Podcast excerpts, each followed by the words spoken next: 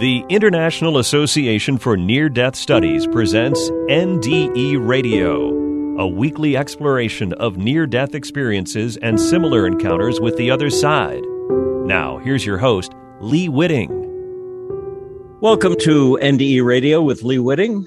Whether you're listening on TalkZone, by podcast, through the archives of our ad free shows on our YouTube channel, or connected through the incredible content of our Facebook page. Our guest today, Brian Hoyland, joined the U.S. Army Military Police Corps after high school and served around the world until he was disabled due to injury sustained during service. From there, he went back to school to obtain a master's degree in counseling psychology and started working as a psychotherapist with other combat veterans in the Department of Veterans Affairs. Brian then worked as a program director and clinical supervisor with criminal offenders for the prison system in Minnesota, and then went with a private company working with recently released offenders. But four months after starting that job, he suffered a major heart failure and almost died. It turned out Brian had been exposed to toxic chemicals while in the military, and that exposure developed into an autoimmune disease that in January of 2017 killed him for 10 minutes in a massive cardiac arrest. During that time, Brian experienced his NDE and a life changing meeting with Jesus. Brian says this experience transformed him when he learned valuable lessons about himself, his life, his faith, and God. He's the author of From Sudden Death to Paradise. Brian Hoyland, welcome to NDE Radio. Thank you for having me, Lee. Well, it's good to have you. And I really enjoyed our conversation yesterday. I did too. Uh, Brian, Brian, you told me you were raised by your family uh, as a Presbyterian, but you converted to the Catholic Church when you were 27. Tell us what motivated you to make that change. Uh, well, I was a Protestant, not a not a Presbyterian. It was more of a non-denominational, but kind of like a Southern Baptist. Uh, oh, okay. Church, but um, you know, as as I grew older, I I kind of got away from the faith a little bit. You know, in the military, I was trying to to seek out a lot of different different avenues. Um, mostly because if I'm going to be really honest, it was I wanted to follow my own will. I wanted to be able to do things that that I wanted to do as a young man, and every, every time I tried to to find something else, I just I just didn't feel right. I didn't feel like like it was like it was open to the the true relationship that I did have with Jesus Christ, and I just kept getting drawn back as I got older, I I started to look at the Catholic Church. Um, something that I was, you know, I, I, have a grandfather who was an Assembly of God minister, so you know they're not very not very keen on the Catholic faith. So I was I was really uh, taught a lot of derogative things about the Catholic Church, but it was never what the Catholic Church really taught. It was more of what what other people had told me. So when I started to see the, the actual teachings of the Catholic Church, it really appealed to me. It opened me up to to a lot of the truths of the faith that have have some were sometimes lost in what I had been raised in. So that that really appealed to me, and I I found that it had just a wealth of information that really brought me a lot closer to to God. But you know, I'm, as a Catholic, even I still wasn't wasn't perfect. I I didn't go to mass all the time. You know, I, I I, I hate to have to confess all my sins to everybody here, but you know, I just I just was a lukewarm Christian, you know, and I I really feel like you know, I sometimes thought I was doing really well, but I I just realized when I died and went to heaven that I really wasn't doing as well as I had given myself credit for. Sure. And at the same time, I guess you were uh you'd risen to 32nd degree Freemason as well. Unfortunately. well, I was going to say, did you did you feel a conflict about doing both?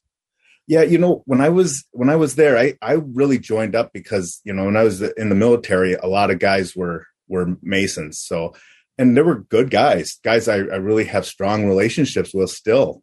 Mm-hmm. Um, but but the thing it, it, just appealed to me because it seemed like a, a you know a, a men's club that you could just be with a bunch of other guys and and relate about things and you know do some good service it didn't I didn't realize the nefariousness of it um, until I got into it, and then it really got opened my eyes to just how evil the the organization is at the top of it. you know, not the, the guys who are on the, the lower levels. They are really good guys, but they're kept in the dark. And it's, you know, the writings even say that that's intentionally done because they don't deserve to have the, the expanded light of the higher degrees.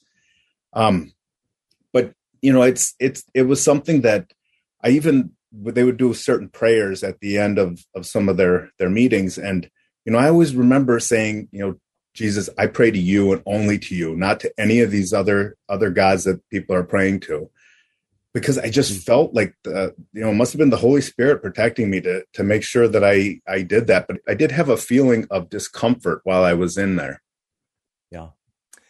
Toxic chemicals, the toxic chemicals you encountered in the army triggered that autoimmune disease that damaged your heart and you sent me the photos. My gosh, your heart was a total mess. Yeah, it sure was. what a disaster. Yeah. Tell us about how that finally hit you in 2016 and then 2017. Yeah, well, when I was in the military, I was in extremely good shape, and you know, I, I started to see a decline. Um, you know, every year after the military, but around 2016, I I had started probably feeling really fatigued and you know a lot of chronic pain for several years prior to that, but I just kept pushing it off and, and trying to to muscle through everything.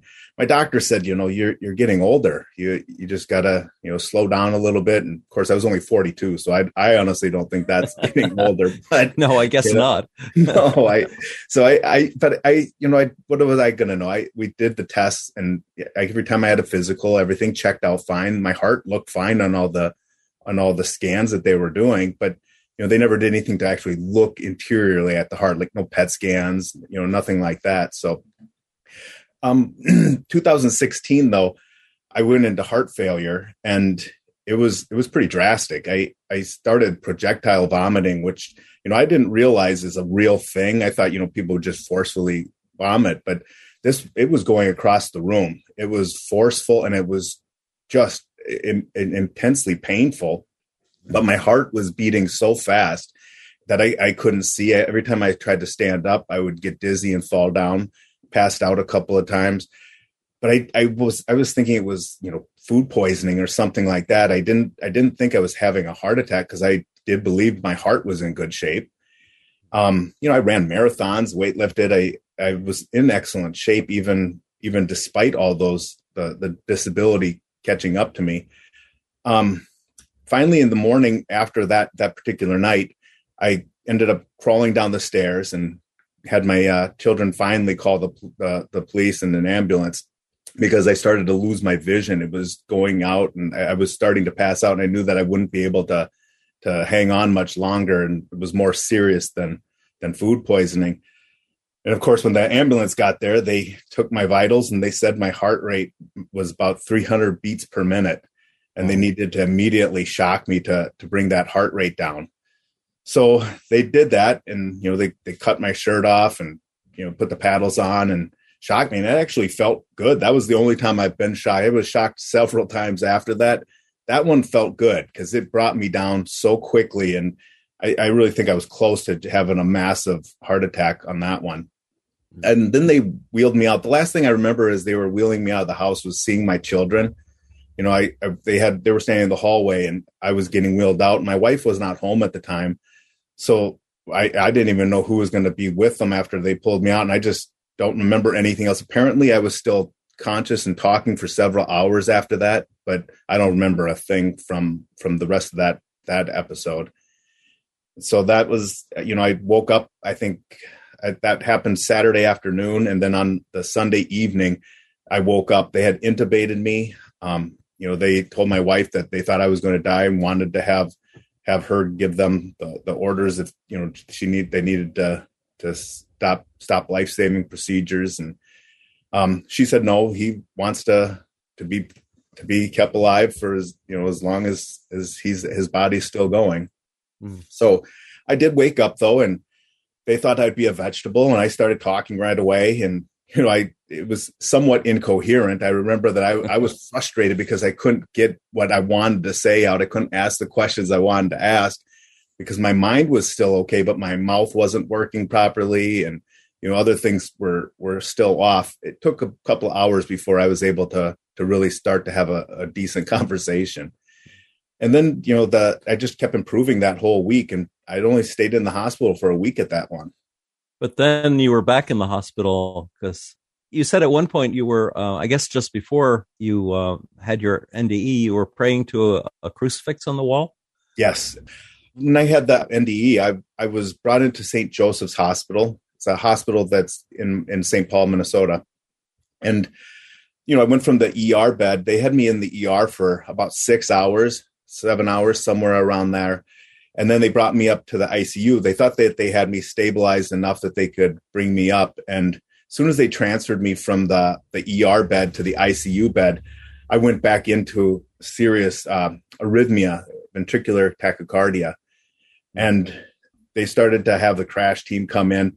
But when I was in that that that ICU bed, I, I, couldn't move. They had me strapped down so that way they could administer shocks when they needed to, and um, that my face was facing right towards this crucifix, yeah. and you know it was it was wonderful because it's hard to pray when you're that distracted. And you know a lot of people think they'll wait till their deathbed and and then they'll they'll make a conversion. It I'd advise not to because you got you know 20 people sitting in this little room and they're asking you a lot of questions they're you know it's really distracting plus all the fear that you have that's that's going on and this was just a beacon of hope for me that you know here's here i am in a hospital you don't expect to see that these days you know even if it does have the name of a of a saint on on the hospital you you just don't expect to see it and it was staring me right in the face and almost as if if it was looking over me and you know, I I felt Jesus' presence with me the entire time. It wasn't it wasn't like I was I felt alone. It was just hard to pray because of all the fear. You know, I kind of feel like like the disciples when they were in the boat and that big storm came and Jesus is sleeping, you know, it's you kind of feel that way. You feel like we're here in this earth and and we're we're alone, but you know, we got all these waves crashing around us. It's terrifying. Yeah. And then I guess you died for 10 minutes. Yeah. When I started to realize this was it, I mean, I knew when I was in the ER, this one felt a little different. There was something that just was different with this this particular time going to the hospital. And I'd been there 11 times before that. So, I mean, ambulances came, got me, and it was a regular, regular occurrence. But this one was just different. I felt like my body was draining of all of its energy and of all of its fight. And you know i'm i'm a guy who's never been afraid to stand up for things and fight for what i thought was right.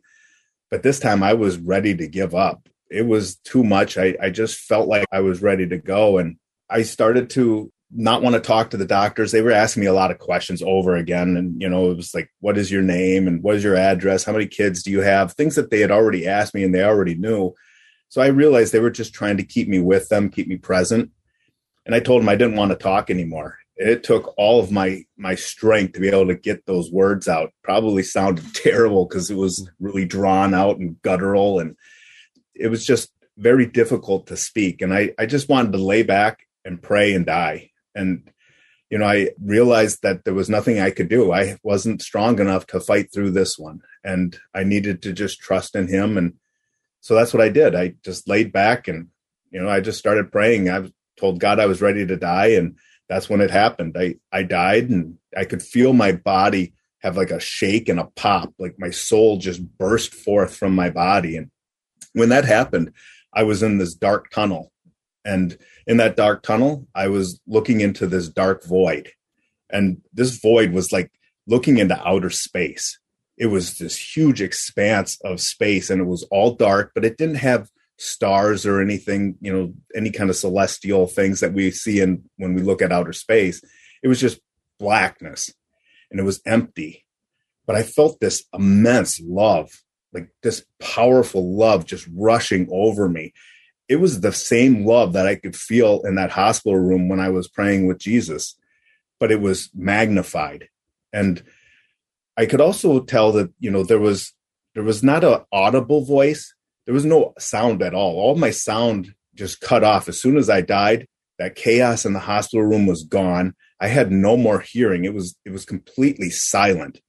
But I could hear feel something intellectually impacting my mind, saying, you know, hey, you're you're okay. This is wonderful. You feel all this love, and it was making me feel very content and wanting me to, to be drawn into that dark void.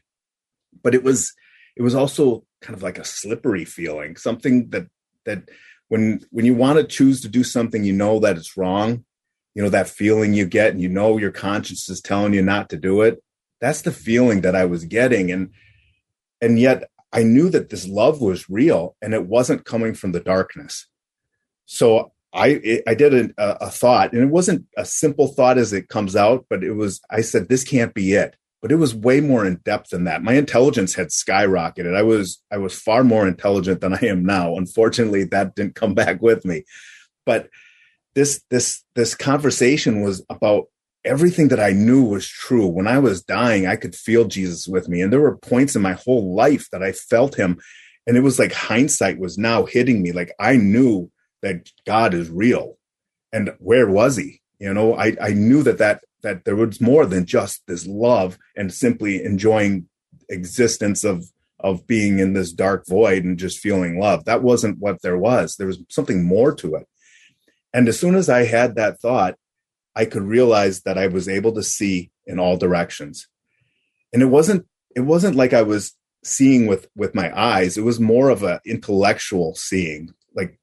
Like the like my soul was actually having having its interaction with where the environment that I was in. And and I could see in all these directions.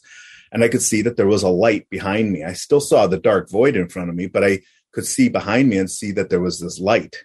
And it was beautiful and magnificent. And it was where the the light was emanating from the, or the love was emanating from this light. And so I I turned around. And this was really important because I made an actual turn. Now I could see in all the directions. So when I turned, I could still see the dark void behind me, but it was an active motion on my part. I turned towards this light. And when I looked at the light straight on, I said, I want to be with the light. And boom, I was there. It was so fast. And what's interesting about that is I didn't feel any inertia. I didn't I didn't feel wind on my face or any kind of experience that would have given me the impression that I had actually traveled as quickly as I had. So I, I, I moved very quickly. However, I could also remember every single step that I took to get there. So this was incredible that that time was was totally distorted as we know it here on earth. This this was a different different kind of level of time experience. But as I'm standing before this light, I knew it was God. I, I knew right away when I saw it that it was God. That's why I made that turn is I wanted to be with God.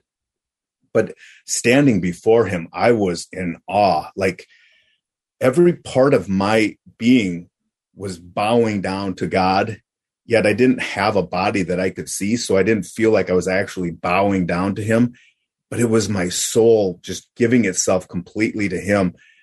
I didn't feel like like afraid of him at all. I didn't feel that there was any kind of of malice or or supremacy of him.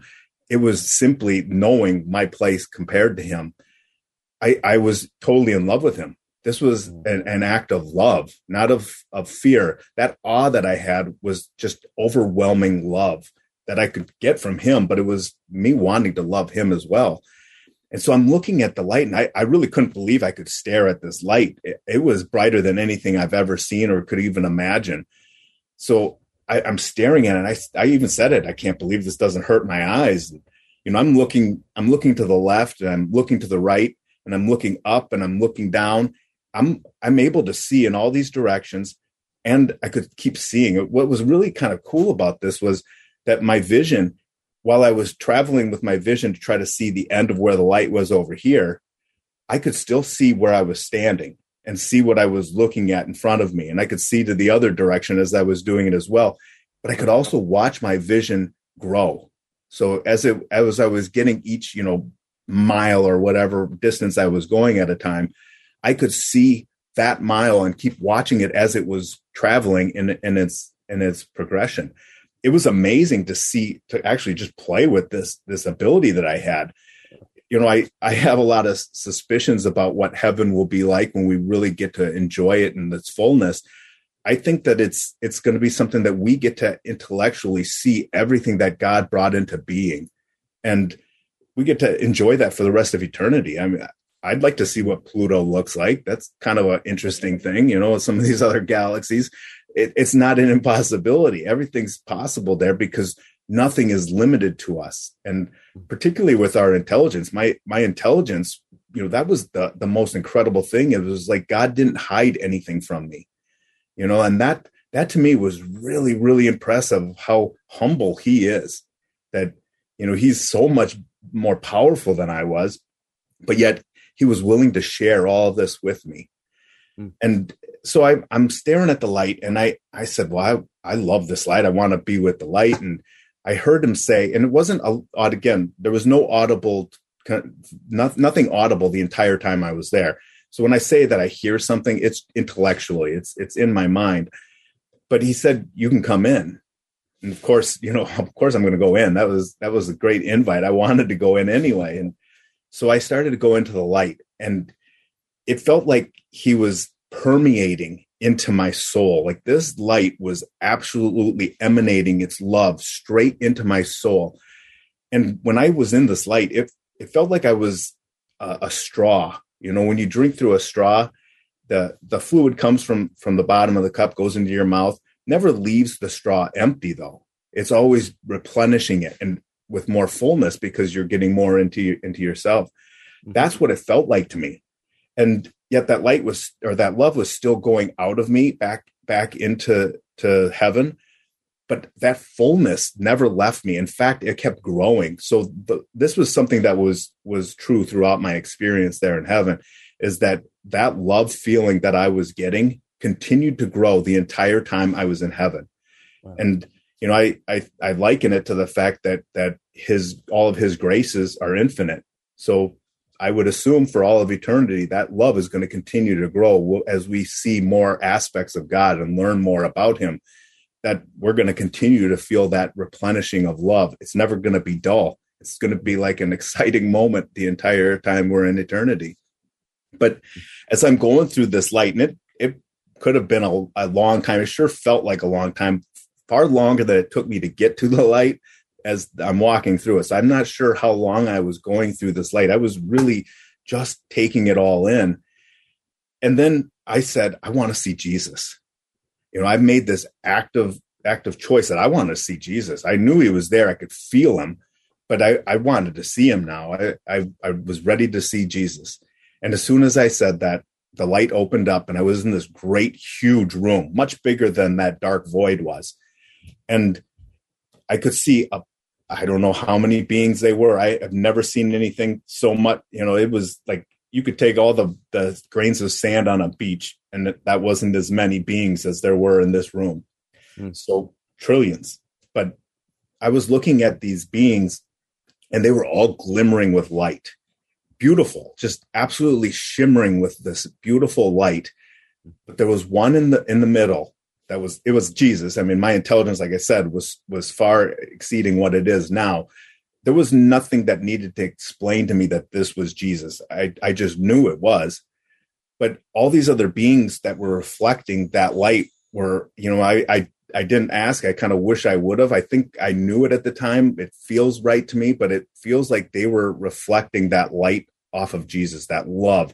And it looked as if it was probably the amount of grace that they had that's the reflection that they were were having as they were staring at jesus as well. And so when i'm staring at jesus i said i want to see your face. And I, you know i don't even know why i said that but it was something that felt really strong to me like i wanted to see his face. But as his face came together i could see it. And it went from that shimmering light that he was to actually ha- showing me uh, his human form of his face. But what's interesting about this is that as I was seeing his face, I wasn't able to lay down the memory in my brain or whatever I had at the time. So my soul wasn't able to, to retain that. And as I was actually seeing his face, I was forgetting what it looked like each image as it was coming in. Kind of like, you know, you ever seen those little books where you do that flip and it has one drawing on the front and then it looks like it's moving or something? And you know, as you oh, sure. through all the pages. Yeah. Oh. That's what it was like. It was, it was like every time one of the images went in, it was just on to the next one. So I didn't huh. have that. But what I did remember was this absolute brilliance of light from his face. which was very much the light I saw of of God Himself. So that's that was the uh, that was what the image was. So I I, I you know I should back up too because I, I want to talk about the atmosphere. I, I didn't say that um, the atmosphere in heaven was like a pinkish green, but not like the colors that we have here on earth.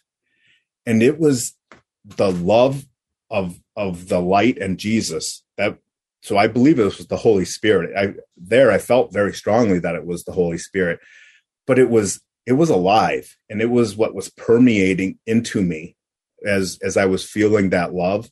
Mm. And so this this atmosphere it was almost like the the lifeblood of heaven. And it was circulating between all of us. And everybody who was there was communicating. And this light was what was keeping us all connected. Or this uh this atmospheric light i, I guess if you want to call it. But mm. so th- that was that was really important too. Um but as i'm looking at jesus face and it's this brilliant bright light i was just in awe. And that's when we were discussing all my my sins and my the good works that i have done. So it was a it was a what they call a life review.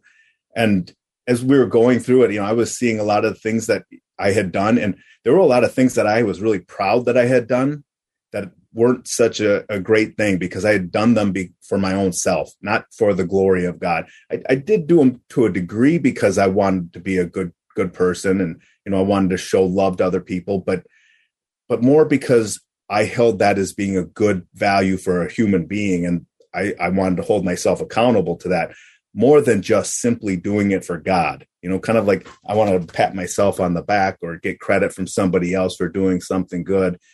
It wasn't simply for doing it for God. And and so that that brought some of those things down and I was kind of shocked by that.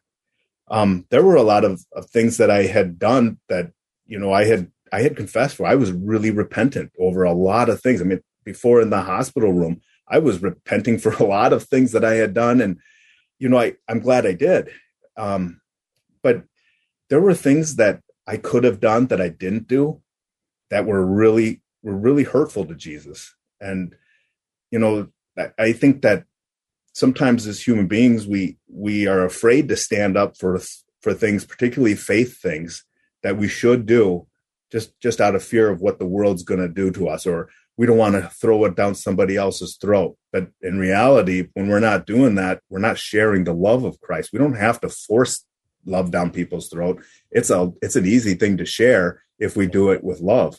But I think that it holds us back because we always second guess ourselves. And that was something that that really did impact Jesus is that I did hold myself back because of of concerns that I had that that really weren't relevant. And so as we reviewed all those things, I, I remembered that I had prayed this prayer, and you know this this was a strong strong memory for me, and you know I could see I, I could I should explain I could see all of my my memories, all of the experiences I had in life at the same time.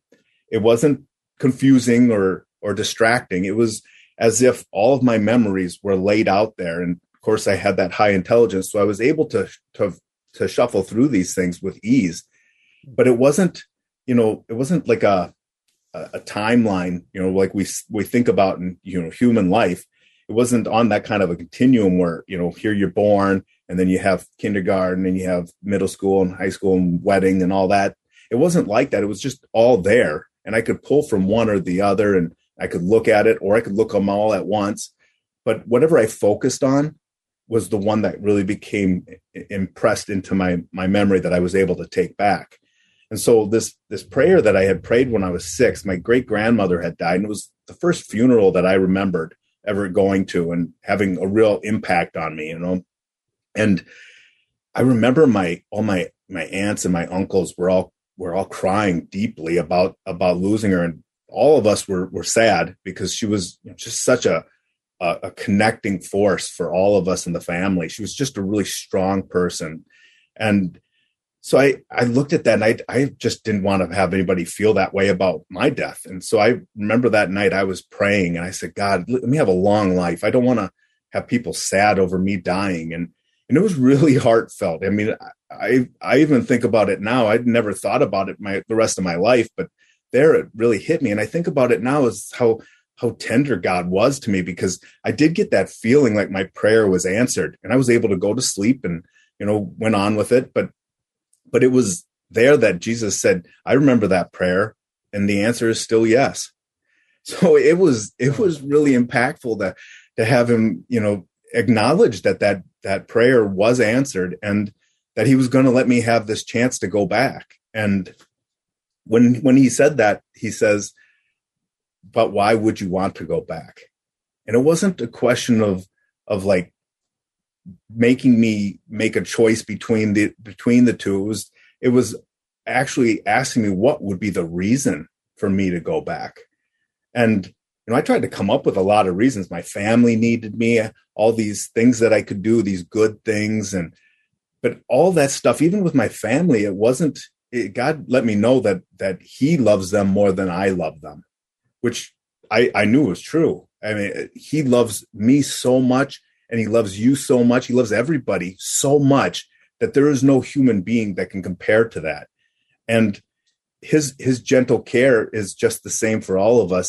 And you know i i really was giving myself too much credit thinking that i would be able to go back and get them to heaven you know that i would somehow have this ability. I, i'm going to have some impact on that's for sure but only with him I, I can't do this on my own i'm i clearly failed to do that in the beginning you know otherwise i would have not thought of that as a, as a reason to go back so i i realized i had to have something more and that's what he was looking for and as I searched, why would I want to go back? Because heaven is is clearly superior to being here on earth.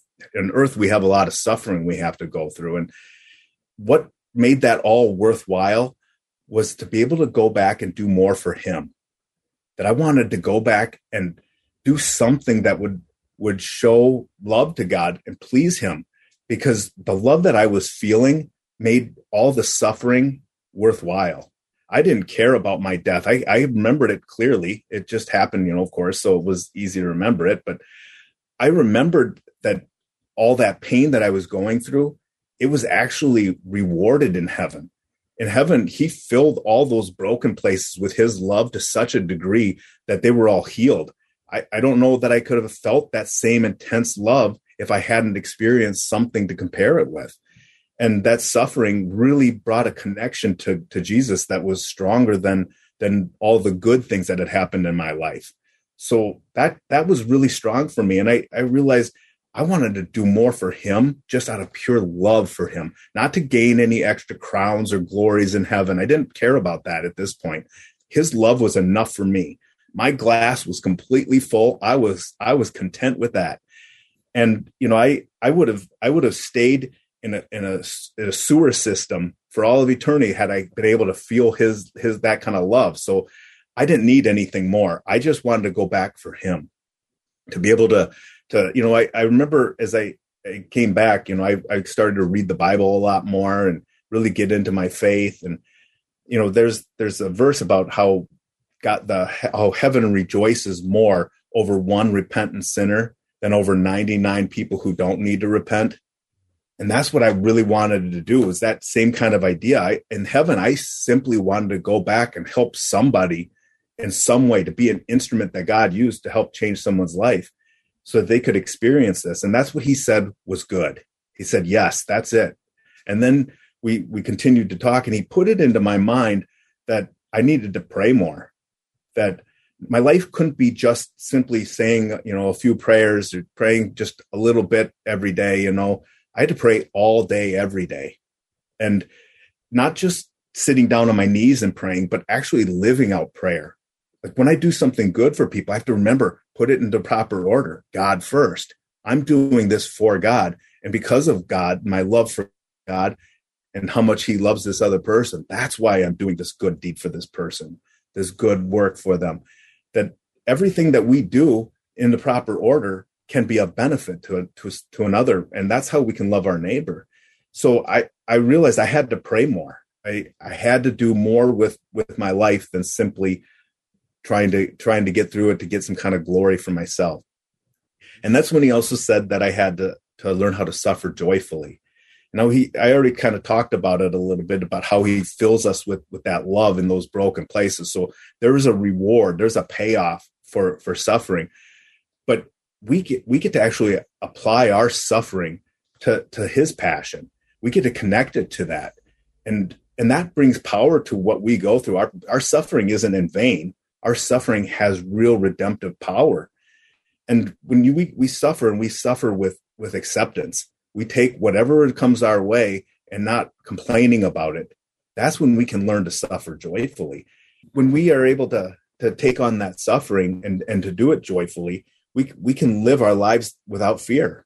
And that's that's a really important part of it because fear is what holds us back from accepting suffering. It keeps us connected to the world as opposed to connected to god.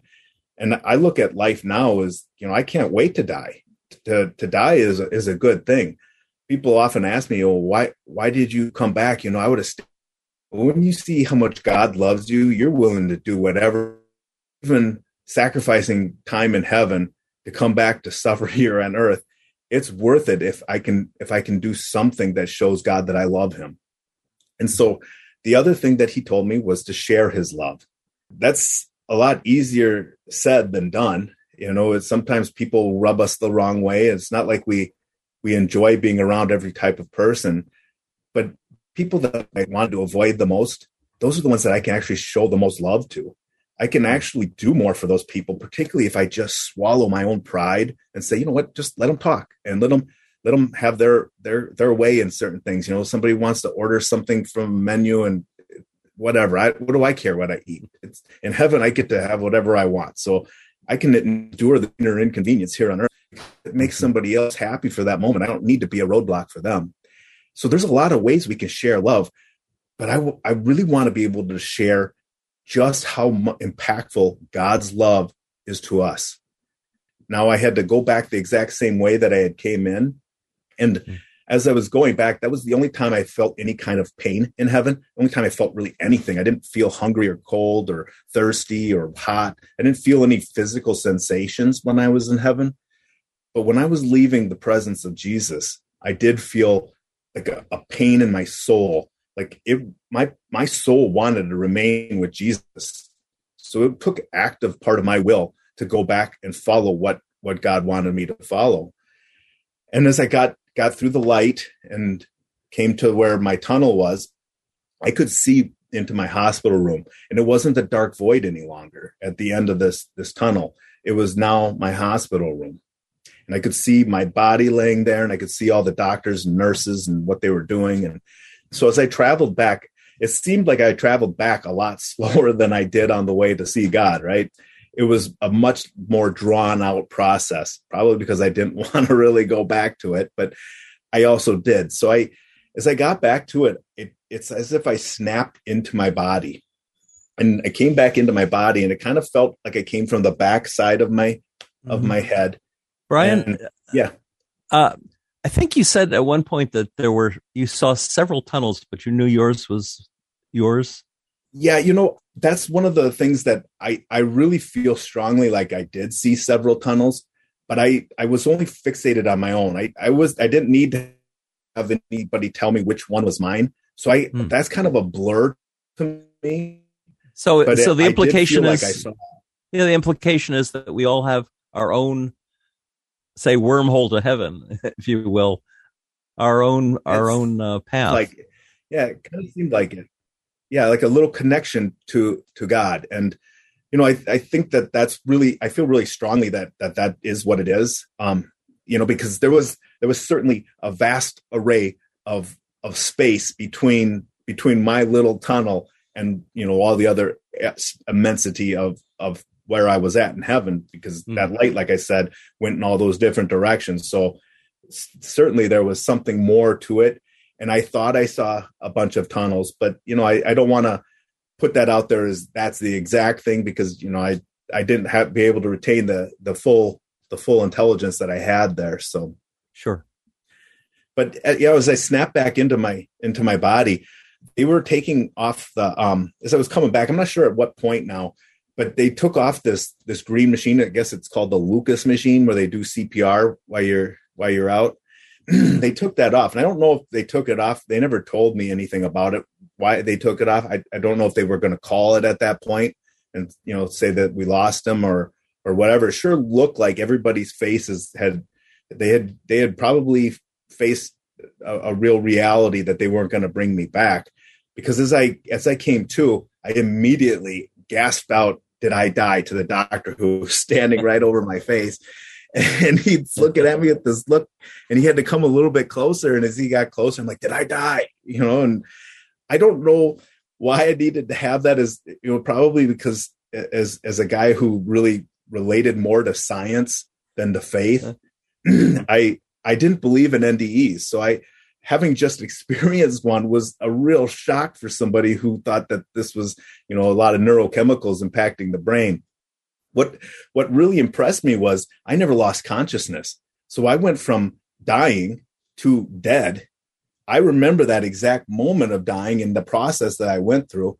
I remember every experience I had in heaven, then coming back and pop, popping back into my body without ever losing conscious thought.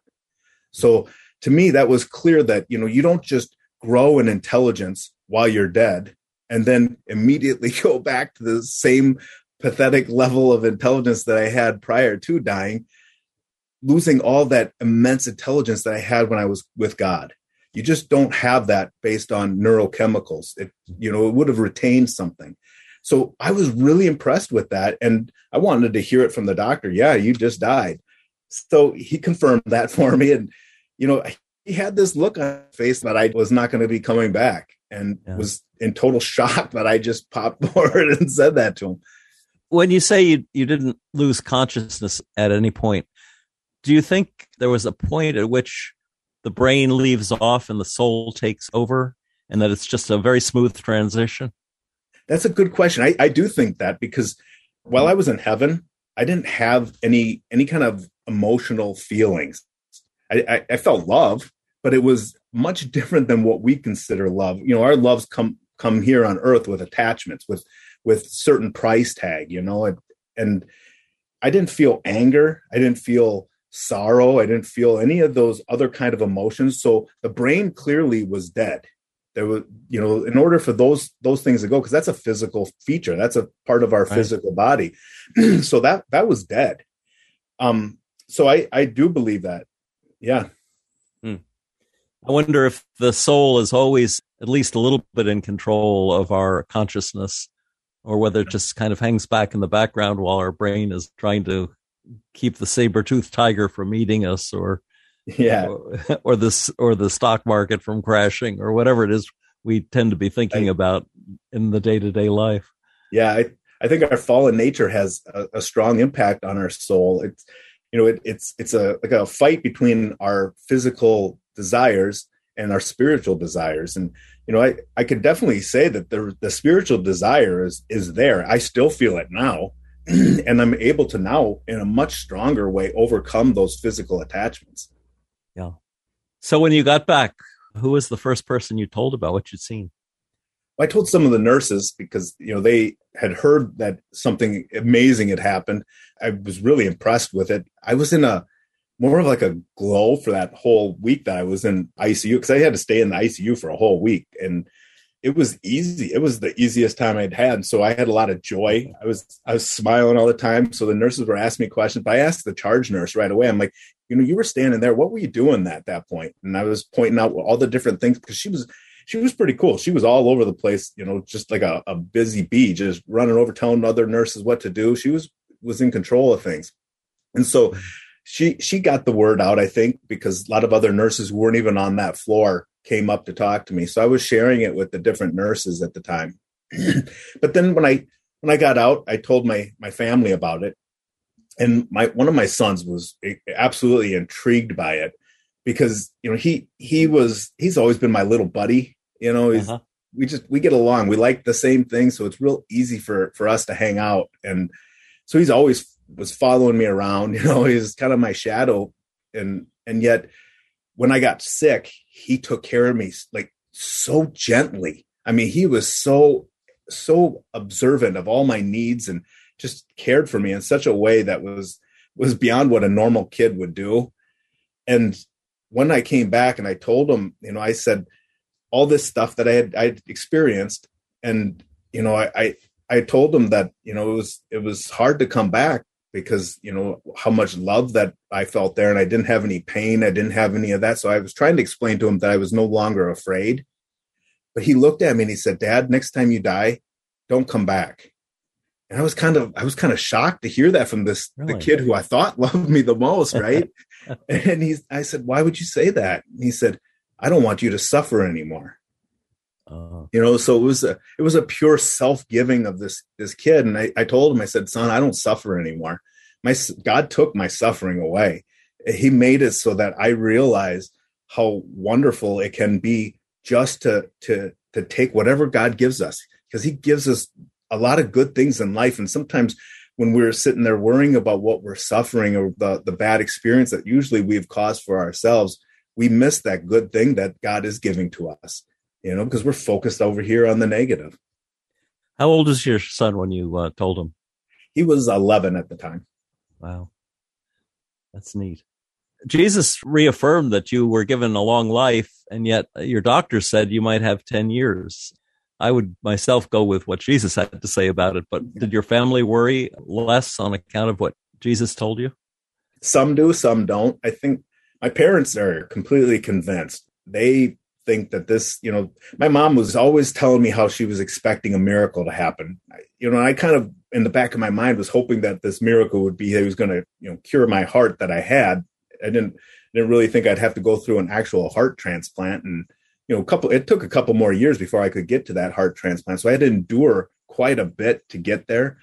Um, but you know, the, the, the miracle that, that they were expecting was, was similar to what I was expecting, just this instant cure, like this, this actual thing that we could see in, in one span of time. Mm. But, but it didn't really work out that way. It, it, but it, it did in, in fact, cause you saw my heart that heart was inoperable. The doctors, when yeah. they took it out, they said they didn't have a clue that it was as bad as what it was. And, you know, that's probably because I believe God had had my heart in his hand. He was actually keeping me alive because before I got my heart transplant, they kept saying, well, you know, we had a heart come in, but you know, or a call for a heart, but we we turned it down because we didn't think it was going to be, you know, the perfect fit for you. And the like the day that that I I ended up getting the call. They had told me that morning at my appointment, we had another one, but we had to turn it down. I said, don't turn down the next one. I'm not going to make it. I, I knew I was going to die soon I, and well, within a, within a couple days. This was uh, two years later, wasn't it? Yeah. Two years later. Yeah. And, and I ended up getting the call. I went home and, or to this, I was like a hospice care. So I, I went to this, this place I was staying and I, I told my mom, she was taking care of me at the time. And I, uh, I told her, I said, I'm going to take a nap. And, uh, you know, if I don't wake up, uh, I love you and said all that kind of stuff to her. And I went to sleep and I woke up to that call and it was amazing to get the call. Hey, Brian, we got a, we got a heart for you. This one's a good one. We need you to come in right now. Wow. And so I got the heart. Uh, one thing that uh, you and I talked about yesterday that I don't think you mentioned, or or just maybe just briefly, was the uh, smile Jesus had and oh. how it stayed with you through your entire life review. And uh, you couldn't remember his face that well, but you, you did remember his smile. Yeah. Yeah, it was a, and it's an intellectual, like a lot of the things that I had were intellectual, you know, but so his, his smile that even the memory of it, I can't see what his smile looked like, but I have the feeling, the intellectual feeling of what it is. Like he, he imprinted this on my soul. I I know what his smile felt like and and how wonderful it was. But it was healing because mm. as I was going through my life review, I was seeing things that I had done in my life and how it hurt him during his passion. You know, this this sin here was causing this pain at this point in his during his passion. So I was seeing how I was actually impacting him and how he suffered for me. And yet here he was smiling at me. There was no hatred for me. There was no malice. There was no anger. There wasn't even a sense of him being miffed at me. It was forgiveness. I was sorry. I was upset about what I had done. And I think that was enough for him. The fact that I was able to recognize what I had done wrong and that I was sorry for it. I had no longer had any attachments to those sins that I had once had. And I, I think that's that's the key is that you know that conversion of heart. That that's what he was after, and his smile was so reinforcing, but yet healing as well. In a way, it tells us how important it is for us to smile when yeah, we're dealing I, with people. That it's like a hug almost. It's, without physical contact, it, it's a way of expressing something compassionate. Yeah. I want to ask you something else. You had said at one point that all of history was like just a little dot. Yeah. And you could look into it at any point. I was wondering if you remember ever looking to see Jesus suffering during his lifetime.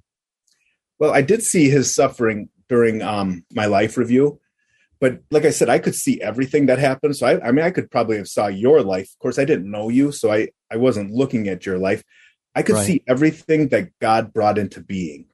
So I I know I was able to see those things, and I was able to, but but I was only able to retain what He allowed me to retain. So everything that I I brought back, the other memories are kind of a blur.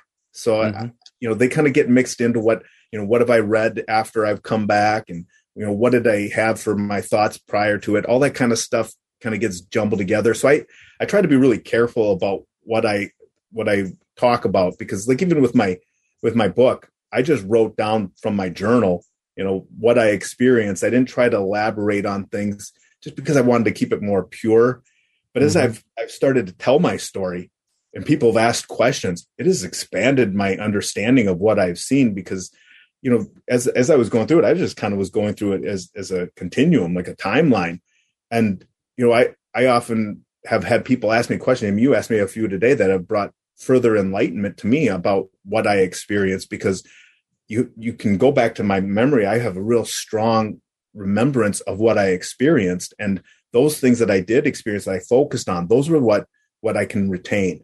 And that's why, you know, I, I really think that it's the the biggest part of my message is my whole my whole viewpoint in heaven was focused on Jesus. Everything that I was doing was in line to going to Jesus and staring at Jesus. Even when I could see all those other beings that were there and could see what they looked like. People ask me, well, did you see angels? Did you see this? Yeah, I think so. But I was so focused on Jesus, none of that other stuff mattered to me. And it wasn't like I just had no love for those those other beings. I did. I loved everybody.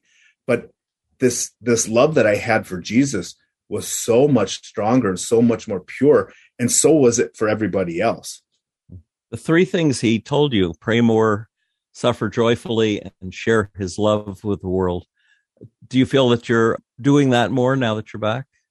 I definitely am doing it more than I was before. Not doing it as much as I would like to. I I think that as as a human being, we we have so much room to grow. You know, I when I was in heaven, it was easy. There were no temptations. You know, so it wasn't it wasn't hard to to just love God and to just have love for everybody else. But you know, here on earth, people will do things to you that make it really difficult to to see Jesus in them when you know especially when they're yelling very hateful things you know and you know I try not to watch the news because the news can be a, a, a real downer and I I do think though that the impact that that this experience has had on me the connection I had with Jesus has lasted in a way that I would never have expected prior to this I do love people so much more but I also still have this this strong desire to show them true love, which means that I'm going to tell them, "Hey, this is Jesus is the way. He is the truth. He is the life." I'm I have no apologies about that. And a lot of people have different views on on Jesus. Maybe they have had bad experiences growing up, or they just simply don't want to want to believe.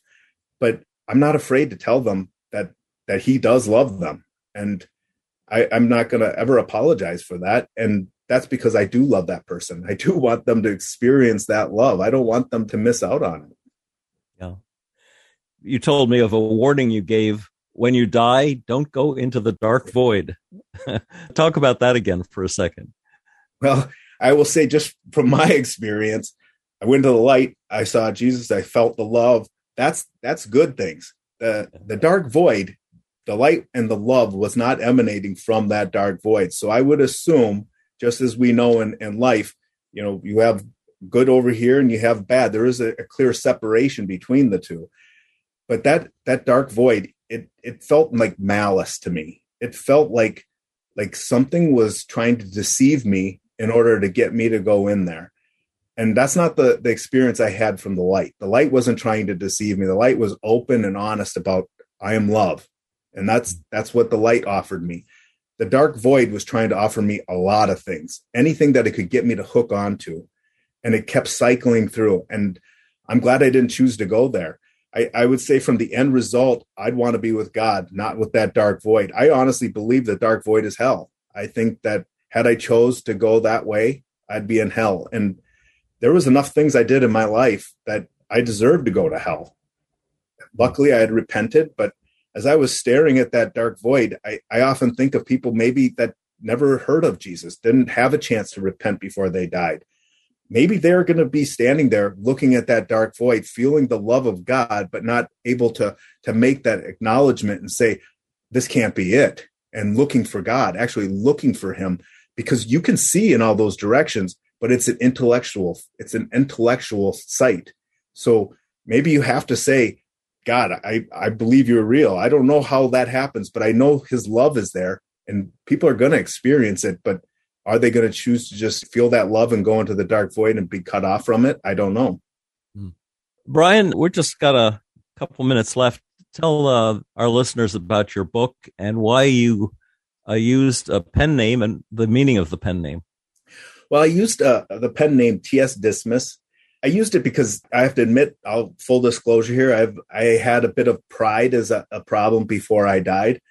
I assume it's still there. I I think people who know me would probably say, "Yeah, you you got a lot of confidence, buddy." You know, it's and it's not always good. It's it's sometimes I have to remember to put myself back a little bit and and remember that other people have have valid opinions as well. I, I can be a very strong-willed person.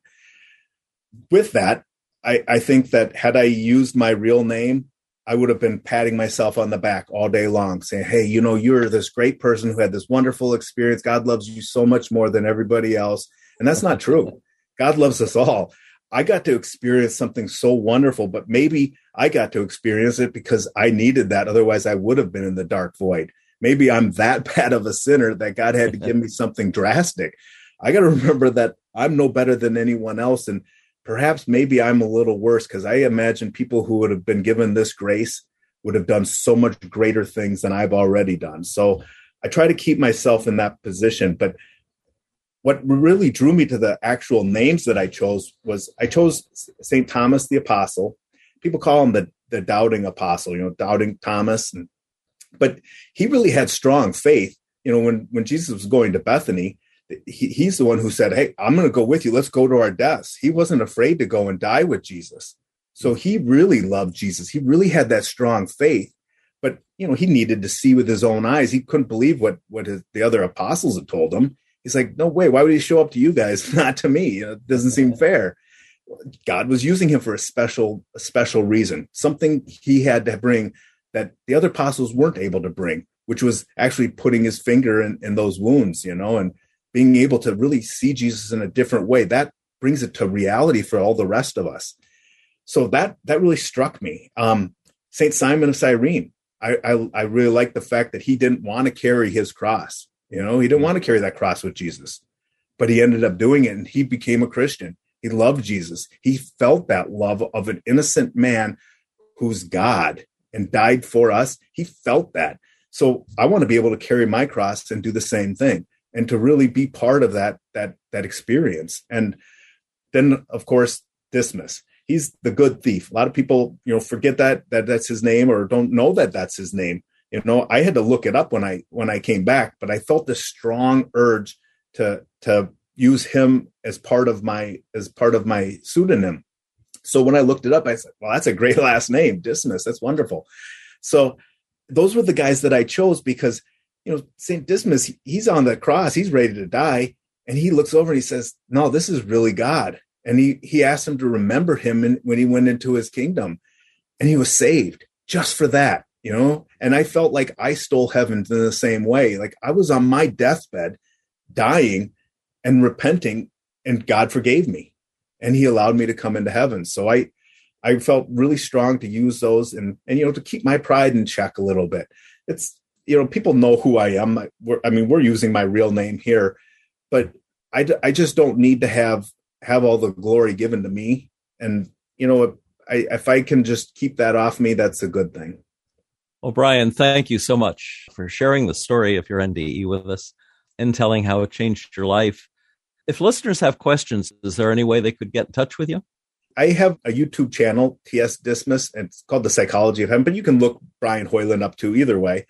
Facebook, people can get a hold of me, and you know I'll, I'll give them other ways that they can contact me too through email or something like that if it's more convenient. But they can contact me for sure. I, I enjoy answering questions, and you know it's way that I get to share His love. Yeah, and listeners can also leave comments for you where the show appears on our YouTube channel at NDE Radio with Lee Witting. Thanks again, Brian. If listeners would like to hear the show again or any of our more than 450 archived ad-free NDE interviews, go to TalkZone's NDE radio site and hit the past shows button or go to our YouTube channel, NDE Radio with Lee Witting, where you can subscribe to and comment on the complete NDE Radio library. And be sure to check out our NDE Radio Facebook page. Just search NDE Radio with Lee Witting on your Facebook app. And listen again next Monday, 11 a.m. Eastern at TalkZone for more NDE Radio. I'm your host, Lee Witting, saying thanks for listening.